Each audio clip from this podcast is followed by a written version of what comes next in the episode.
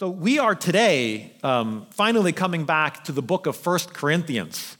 So, it has been um, seven weeks since our last message from First Corinthians.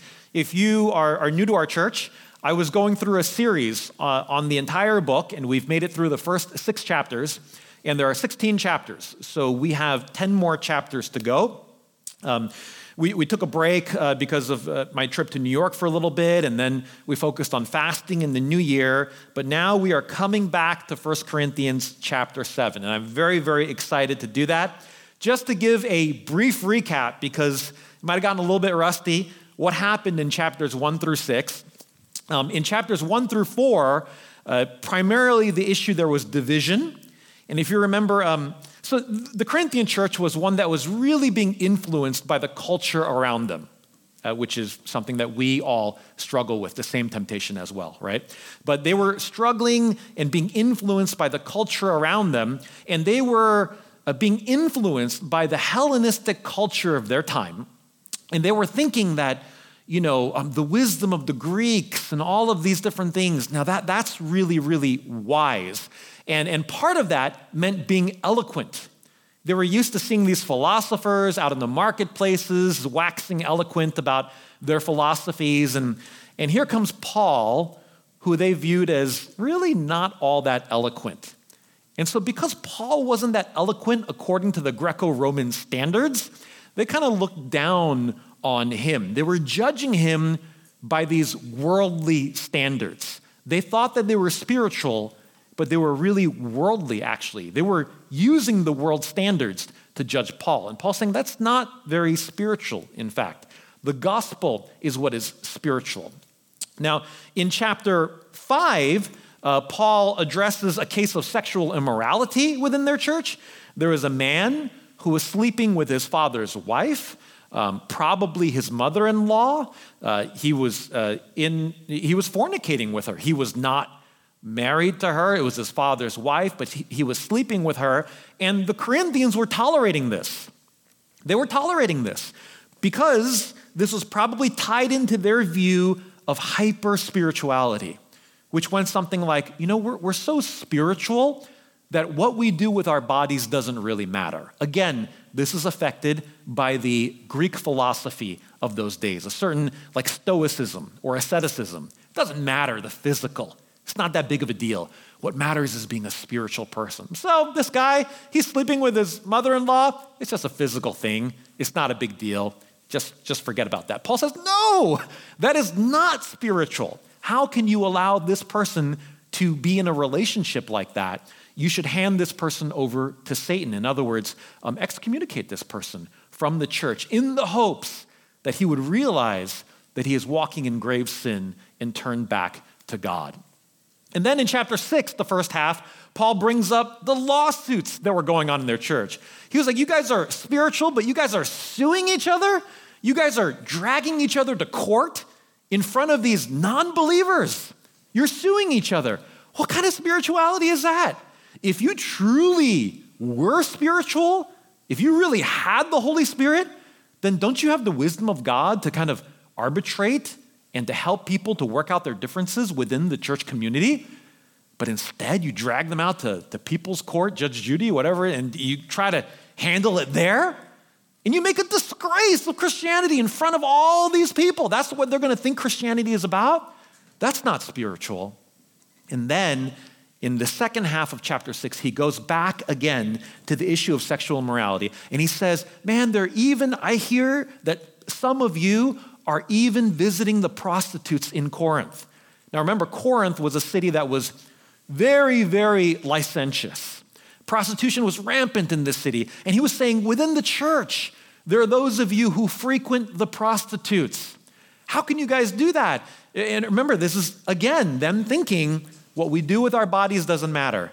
It's like an appetite food for the stomach and stomach for food. God's going to destroy them both. What's the big deal? And Paul's saying, no, it is a huge deal. Don't you know that when you get married and you enter into sexual intimacy with your spouse, you become one? Before the Lord, something happens. You become one with that person. Now, you're going to go and become one through the act of sex with a prostitute, and then become one with another prostitute, and it, it, you're becoming a monstrosity. That is not what's supposed to happen. You are one with your spouse. You can't just go out there and sleep around. What you do with your body does matter. So you see, these Corinthians just had this totally distorted view of spirituality. It was very ascetic, very, um, uh, very stoic, influenced by you know, Diogenes or all these different, different philosophers. The physical doesn't matter. It's bad, it's secondary, it's low class. Being a spiritual person is what matters. Paul says, no, no. What we do with our bodies does matter. We're created spirit and body. So, chapters one through six, it, we took a break at a great time actually from 1 Corinthians because chapters one through six is like Paul coming in and he greets them. He gives them a little bit of encouragement because he meant that. There were things to encourage them about. But then he had to address a lot of these issues that were really, you know, burning in Paul's heart. He's like, man, you guys, we got to talk about these things, okay? Now that he's kind of gotten that out of the way and talked about these things that he wanted to talk about, in chapter 7, it starts off now concerning the matters about which you wrote. So, what's happening here is that Paul's saying, okay, I've gotten out what I had to say in chapters 1 through 6. Now, you Corinthians also wrote me a letter you had a bunch of questions for me, and um, the rest of First Corinthians is going to be, for the most part, Paul answering their questions and talking about them. So, this was actually a great, great place to take a break. Now we're coming back to this now, and Paul begins with their questions. Now, let me say this. Just a, a, a warning here if there are any parents, any, any young kids here, that today's message is PG 13. I would put it that way. PG 13. I think it will be academic and clean and very, very appropriate, but the subject matter inherently is, I would say, PG 13. Okay, so just um, keep that in mind, and if you, need to make some adjustments, feel free to do so. Uh, but today's message is on, on marriage, sex, things like that. So let's get into it. All right. So in, in verse 1 here, now, concerning the matters about which you wrote, it is good for a man not to have sexual relations with a woman. Now, um, what Paul is saying here is that, and this is in quotes, it is good for a man not to have sexual relations with a woman. Probably, now in the Greek, there's no quotes, right? So you got to kind of figure this out, right? But it's probably a saying of the Corinthians or something that were, they were thinking, kind of like food for the stomach and stomach for food, and God will destroy them both in chapter 6. They were thinking it's good for a man not to have sexual relations with a woman. Um, again, they were looking down on the physical act of sex as something that is unimportant. It's not something that's important. We're spiritual beings. They might have even looked at Paul, who was single at this time, and, and used him as proof. Say, hey, see, Paul, you're single. So isn't that a really good thing? Look at all that you can do for God. Therefore, it is, it's actually good to be single. It is good not to have sexual relations with a woman. Now, Paul probably was married at one point. There's debate about this, but he probably was married, and then maybe his wife passed away, or maybe, you know, when he saw Jesus on the Damascus Road and he said, I'm a Christ follower now, his wife said, You're crazy. You know, what happened? You were a Pharisee. We were persecuting these crazy Christians, a sect. I'm leaving you. Who knows what happened? But he probably was married before, but at this point, he is single. And now the Corinthians there are saying, you know, it's, it's just good. We should just avoid this having sexual relations. We don't need that. We are spiritual people. Again, being influenced by Hellenistic thought. Now, what does Paul say? How does he answer this? He says, But because of the temptation to sexual immorality, each man should have his own wife and each woman her own husband. What does Paul say here? He says, because there's a lot of sexual temptation out there, a lot of sexual immorality. Again, Corinth, prostitution, all sorts of stuff going on there. Each man should have his own wife, and each woman her own husband. Now, I don't believe that this means you should get married, as if Paul is saying, well, there's temptation out there, so you should get married.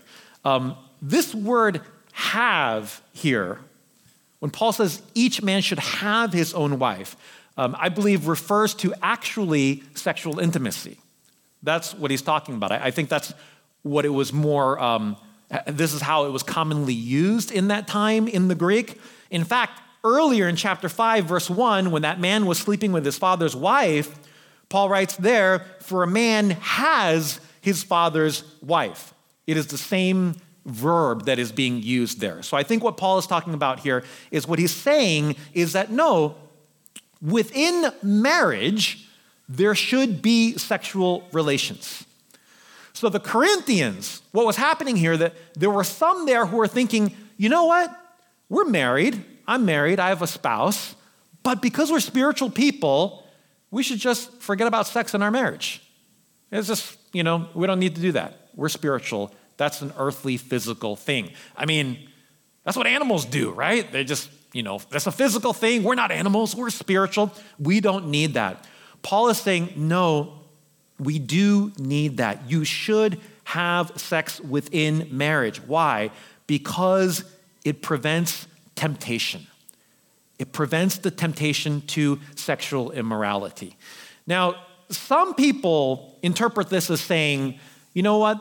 Marriage is kind of like, um, you know, that's all marriage is really good for, is to prevent sexual temptation. That's what it's supposed to be for. It's actually better to be single, but if you can't, then you should get married. I don't think that's what Paul is saying here. Um, Paul is just addressing their specific mindset of you could be married and not have sex within marriage. Marriage itself is good, and Paul talks about that in other places. It's a special thing. Being single is a special thing as well. But in this particular instance, he's saying in marriage, no, you should have a healthy sex life within your marriage. One thing that it does is it prevents temptation out there. Um, in verse 9, later on, Paul talks about us burning with passion. He says that's, that's the way most of us are made. We burn with passion. In other words, we have this desire for intimacy with another person. And this is the way that God has made us. And it's a good thing. God created humanity like this. It's a very good thing, it's a natural thing, but it's important to have um, sexual intimacy within marriage because this is the way that we are made. Um, and, and in fact, there may have been Corinthians, part of the reason some of them may have been going to see prostitutes is because they weren't having intimacy in their marriages. So, this, so they were there, ah, physical stuff, it's not a big deal. We don't need to have it in our marriage. But then because they burn with passion, they go, oh, you know, I feel this urge. I'm just gonna go see a prostitute. And Paul's like, no, no, no, no. This is all wrong. You've got this all wrong. Within marriage, there should be a healthy sexual intimacy, and that prevents temptation to go into other relationships or fornication.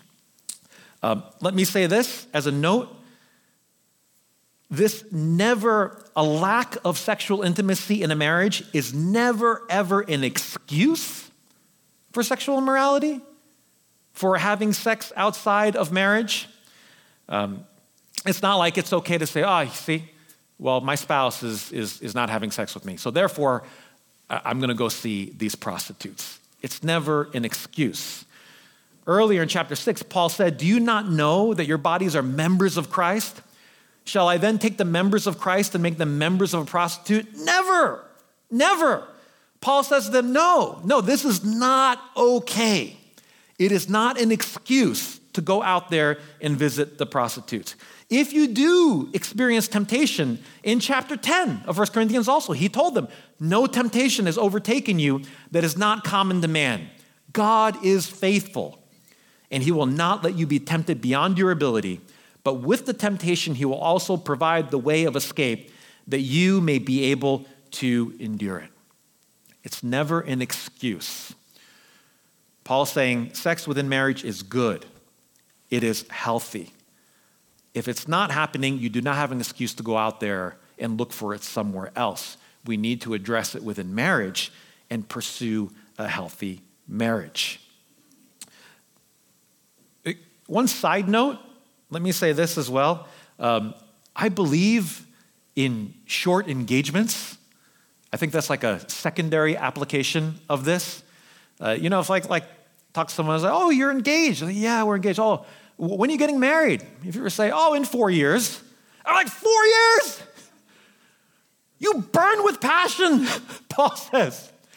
If you if you found the right person and you know you want to marry this person and that person knows they want to marry you, then I am a big fan of not letting that engagement go too long because you burn four years of burning with passion you're going to burn like a candle down to the very like bottom right? You're going to burn. I'm, I'm all for shorter engagements. I think there's a real wisdom in that. So um, so what, what does paul here say? Now furthermore in verse 3 he says the husband should give to his wife her conjugal rights and likewise the wife to her husband for the wife does not have authority over her own body, but the husband does. Likewise, the husband does not have authority over his own body, but the wife does. Do not deprive one another. Let me stop there for a moment. Um, this is how important this is. Paul actually calls it a right. He says, You have conjugal rights in marriage. A husband has conjugal rights from his wife. The wife has conjugal rights from her husband. And he says this is really, really important. When two became one, you entered into this special relationship and, and you have this responsibility, which is a joy and a privilege of providing conjugal rights for each other. And Paul says, don't deprive each other of this. And, and what's really uh, really sticks out is this word deprive, actually. When he says don't deprive one another, it's actually the same word in Greek that pops up in chapter 6, verse 8 in the lawsuits. When he says there, but you yourselves wrong and defraud even your own brothers. That's the same word in Greek. In other words, Paul's saying, don't cheat your spouse out of sexual intimacy. Don't defraud. Don't cheat your spouse out of that. It is that important. Husbands and wives share a mutual obligation to fulfill one another sexually. This is extremely important within marriage.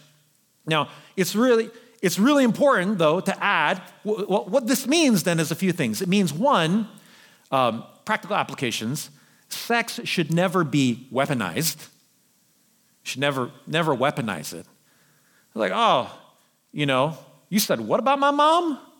Well, you ain't, you ain't seeing me in the bedroom for the next month, right? Like, no, no, we, we, we shouldn't weaponize it, right? This doesn't mean that, like, it's always easy. Like, if you had a huge fight with your spouse, right? That's not an easy time to then go into sexual intimacy. We understand that, right? That's, that's realistic, that's real life. That's, that's not easy. But it shouldn't be weaponized and used as a bargaining chip. That's not healthy. It also means that sex should not be neglected because of the busyness of life. If you're married, you get busier. Some of you, if you have kids, life gets really busy. You're, you're here in, in the Bay Area, you might be really busy with a career and family stuff, maybe taking care of your parents. There's so many things in life that can make life so busy that can be easy to say, well, you know, it's been a few weeks, and then before you know, it's been a few months, and then sex gets neglected. Um, uh, Paul's saying, no, it's too important to neglect. It's something that you really need to guard your relationship, and that's a part of your relationship joyfully. Now, this does not mean that sex should ever be coerced from your spouse. It should never, ever be coerced. Um, it should never, ever be something that you force. It is something that is meant to be offered freely and joyfully.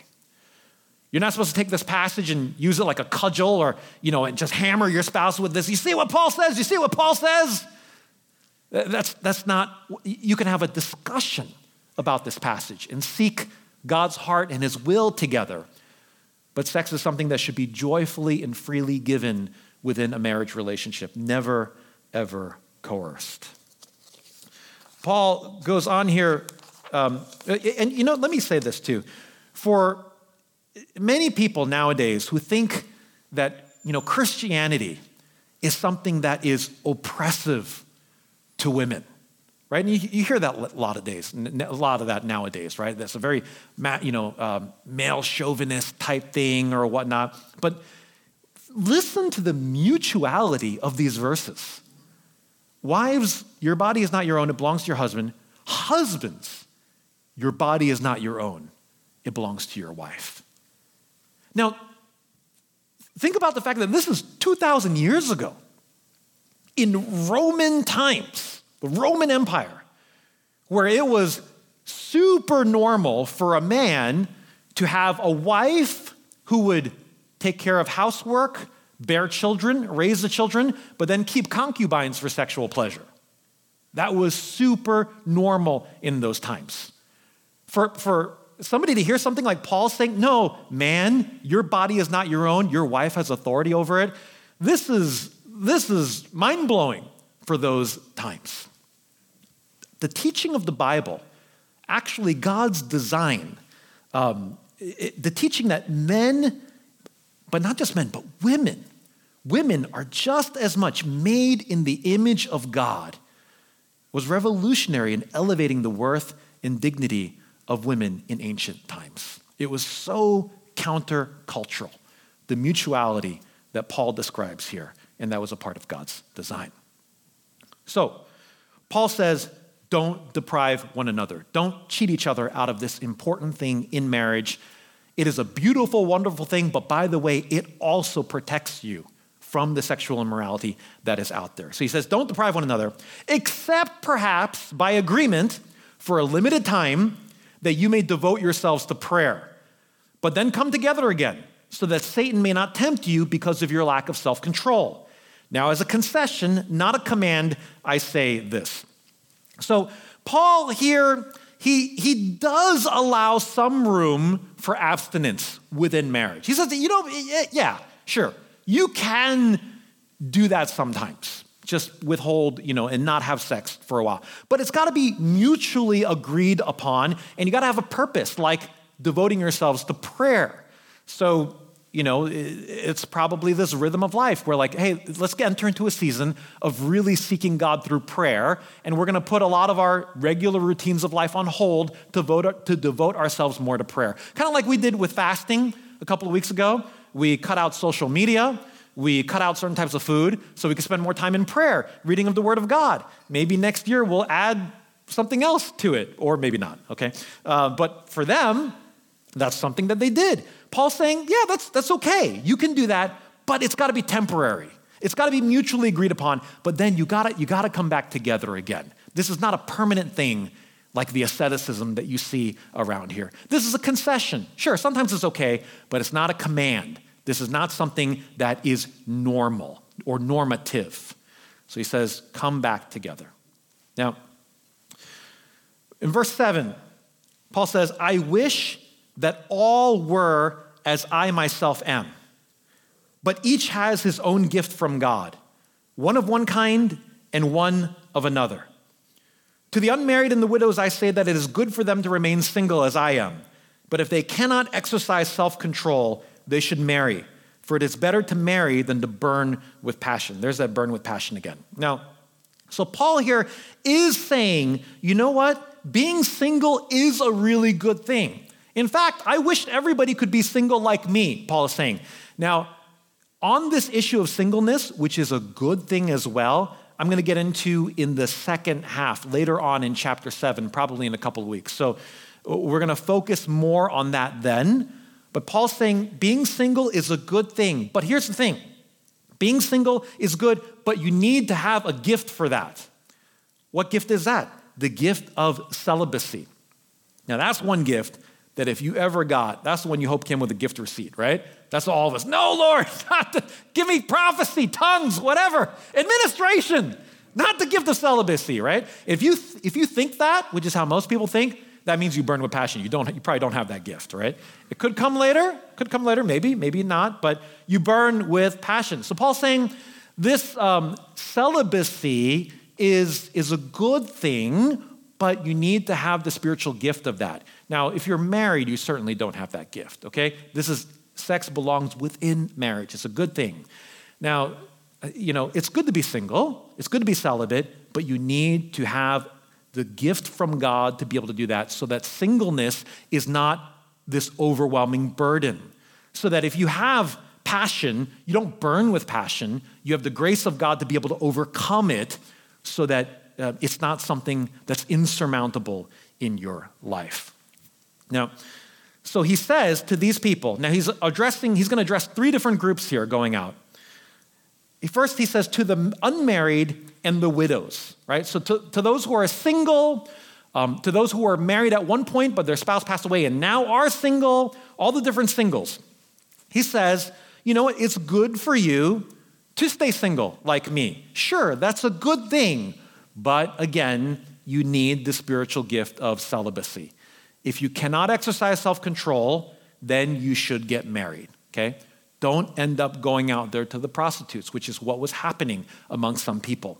If you burn with passion, get married. Okay. Now, in verse 10, he goes on to the next group, to the married. Now, the married are Christians who are married. These are Christian relationships. We know this because later on he addresses Christians that are married to non Christians. We'll get to that in a moment.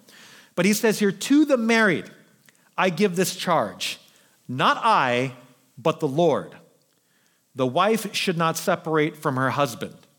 But if she does, she should remain unmarried or else be reconciled to her husband, and the husband should not divorce his wife. Now, let me say this too here. When it says not I, but the Lord, what Paul is saying there by that is um, the Lord, God, has already specifically spoken on this topic. Um, don't get divorced. Don't separate from your spouse. Where did he say that? Well, Genesis 2, two become one. Jesus said it in the Gospels don't get divorced. Jesus referred back to creation, to the book of Genesis. So it's not me, Paul saying, the Lord has already said this. The Lord has already spoken about this, right? And he says, you should not get divorced, you should not get separated. Now, um, why does it say wives shouldn't get separated from their husbands, husbands shouldn't get divorced? Because, well, it might have been because, you know, in Jewish culture, only husbands were allowed to divorce. So the husbands would be the one that filed for divorce. But in the Greco Roman times, a wife, if he, she just leaves her husband, you're, for all intents and purposes, divorced as well. So they're, they're really the same thing here, right? So Paul is just saying don't get divorced. Don't separate from your spouse. This is based upon creation. Two have become one. Do not separate. If that is the case, if that's the case, why in verse 11 does Paul say, but if she does, if she does separate from her husband, she should remain unmarried or else be reconciled to her husband? That's weird, isn't it? You're saying don't get divorced, don't leave your spouse. But if you do, stay unmarried or get back together. Uh, uh, which, which is it? I thought you said don't do it. Why are you saying now, well, but if you do, right? It's like if I, if I said to my kids, kids, no sweets after nine o'clock at night, okay? But if you're gonna disobey daddy, don't eat the chocolate fudge ice cream. That's mine. You could have the strawberry, you could have the vanilla, you could have the pudding pops, you could have the sorbet, you could have any of those. Just don't eat the chocolate fudge ice cream, okay? What do you think is gonna happen? Like, okay, dad, we get what you're saying, I think. Like, talk about mixed messages. What is Paul saying here? Now, this is, this is where, um, this is where the re- scripture is rooted in reality, it lives in the real world. It, what Paul is saying here, I believe, is this. Simply put, it's this hey, don't get divorced. Divorce is bad unless there's a really legitimate reason, like you know adultery. Um, you know, I, I think um, uh, uh, abuse, like if you are in danger, like there's certain situations, right? But remember the Corinthians? They were thinking like, ah, marriage? I'm married to God. Marriage, there's to be no marriage in heaven. So what's the big deal? Maybe we just get divorced and just forget about it all, right? I could be single like you, Paul. Paul's saying, no, stay married. Stay married. But what Paul is saying here is like, he's saying this is basically two things. Don't get divorced. Don't separate from your spouse. That's not good. That's bad. But if you do, don't make bad worse. Don't make a bad situation even worse. If, you're, if you separate from your spouse, that's, that's not God's will, that's not God's design. But if you do end up in that situation, don't go and make the situation worse by going and marrying somebody else or going to the prostitutes. Why?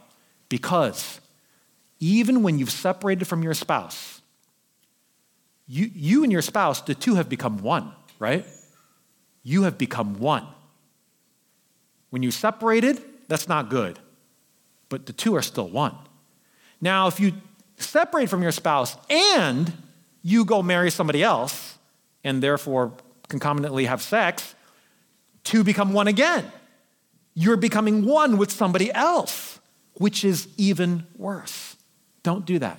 It's not good to separate. Don't separate. But if you do separate, don't go make it worse by becoming one with somebody else. I believe that that's what's happening here. This is why when we look at Jesus' teachings in the gospel, um, for example, Mark, he says, Whoever divorces his wife and marries another commits adultery against her. And if she divorces her husband and marries another, she commits adultery. And again, and I say to you, whoever divorces his wife except for sexual immorality and marries another commits adultery. We kind of we kind of separate it. Sometimes we think, oh, yeah, Jesus is saying don't get divorced. That's, that's mainly what he's saying. Yeah, he's saying don't get divorced, but also when you marry another, you're committing adultery. Right? That act of marrying another, that act of two becoming one again with another person, now you're, now you're committing adultery. Right? So there is a, a, a two part process to this. So Paul is saying don't get divorced. But if you do, do not become one with another person. Now, last section here. We're coming up on, on the close here. Verses 12 through 16. He says, To the rest I say, I, not the Lord.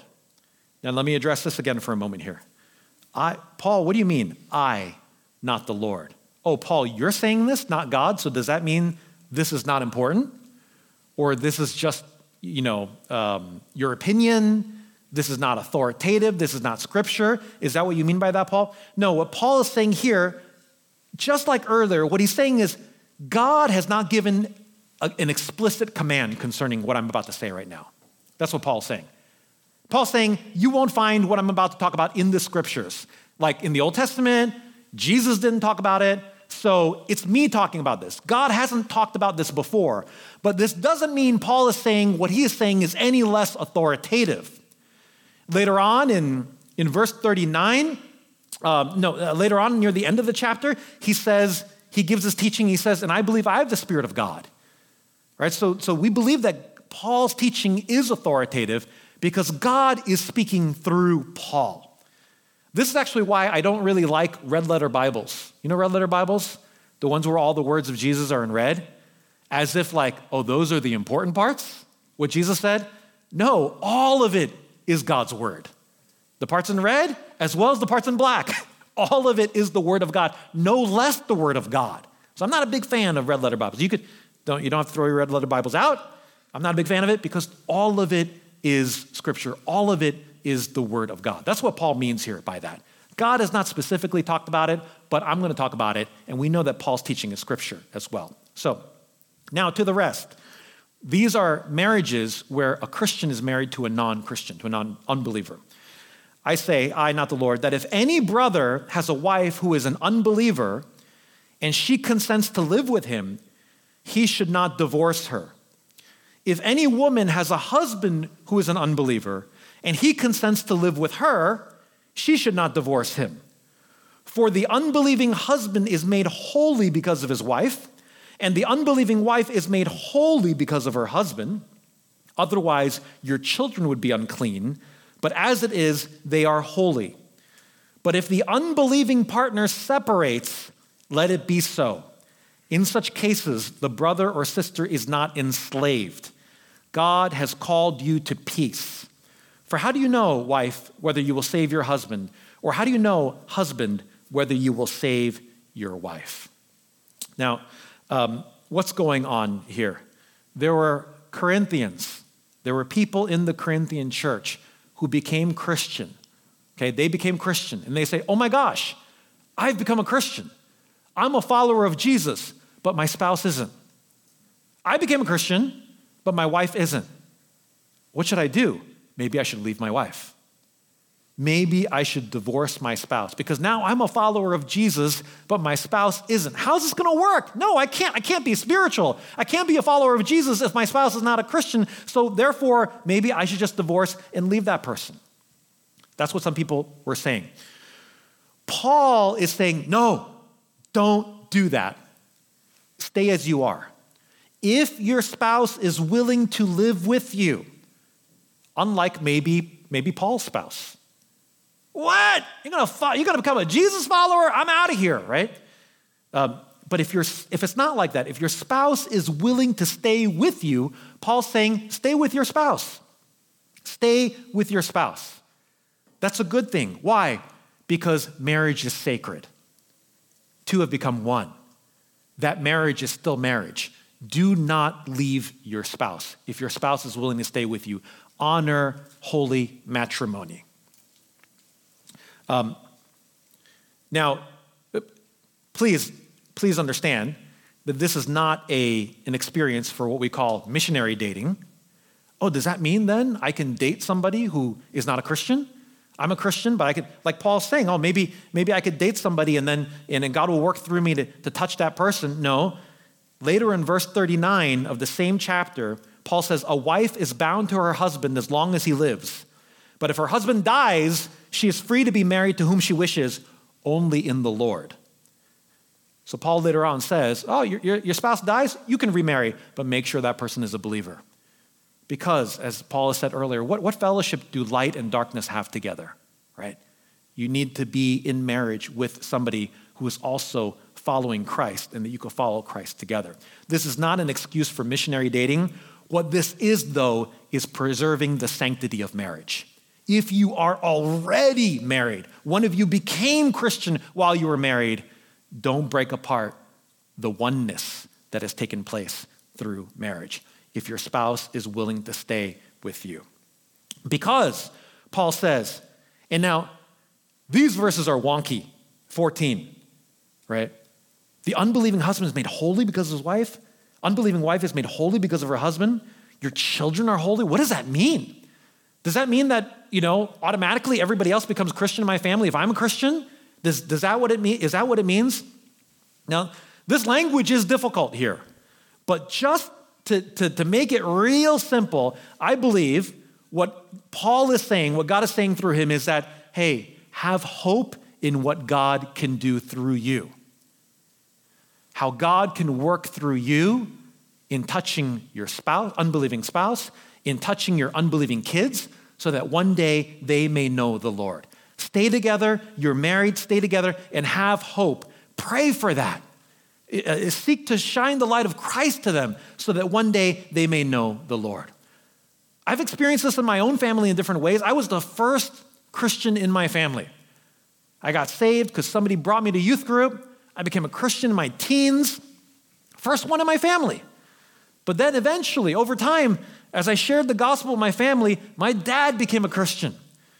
He got lung cancer and he, he really got sick and he, he realized his mortality. And, and I shared the gospel with him, and eventually he put his faith in Jesus. He trusted in the Lord before he passed away.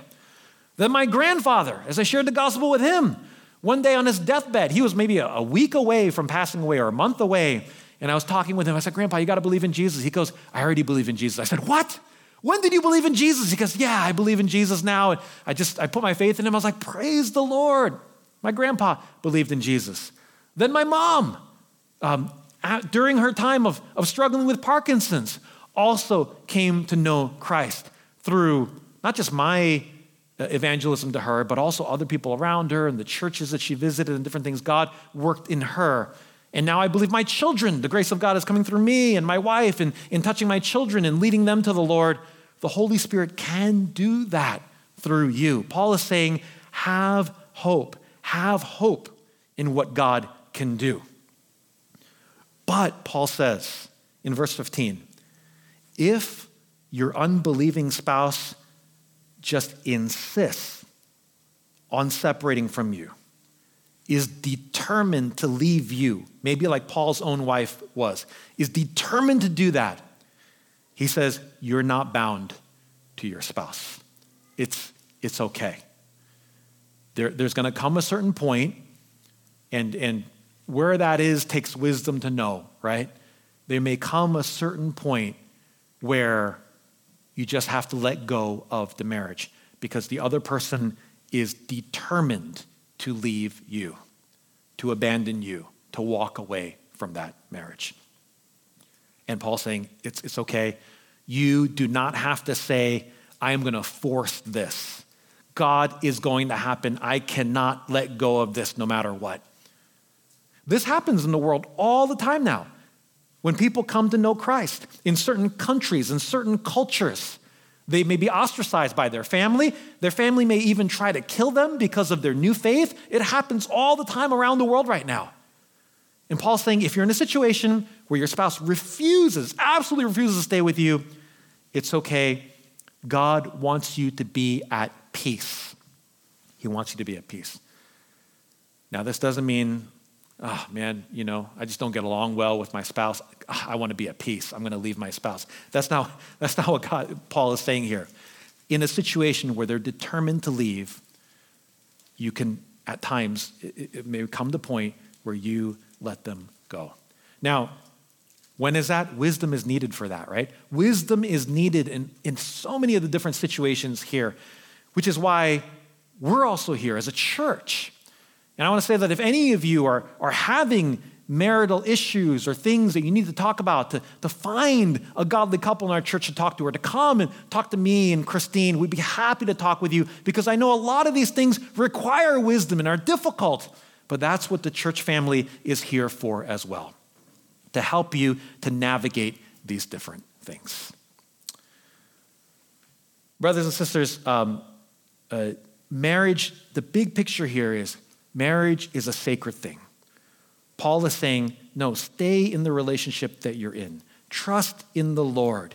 And within those relationships, sex is a wonderful, beautiful thing that is meant to not only safeguard the marriage, but it is a picture of Christ in the church, of the intimacy that we um, all long for, and that can ultimately only be fulfilled in Christ.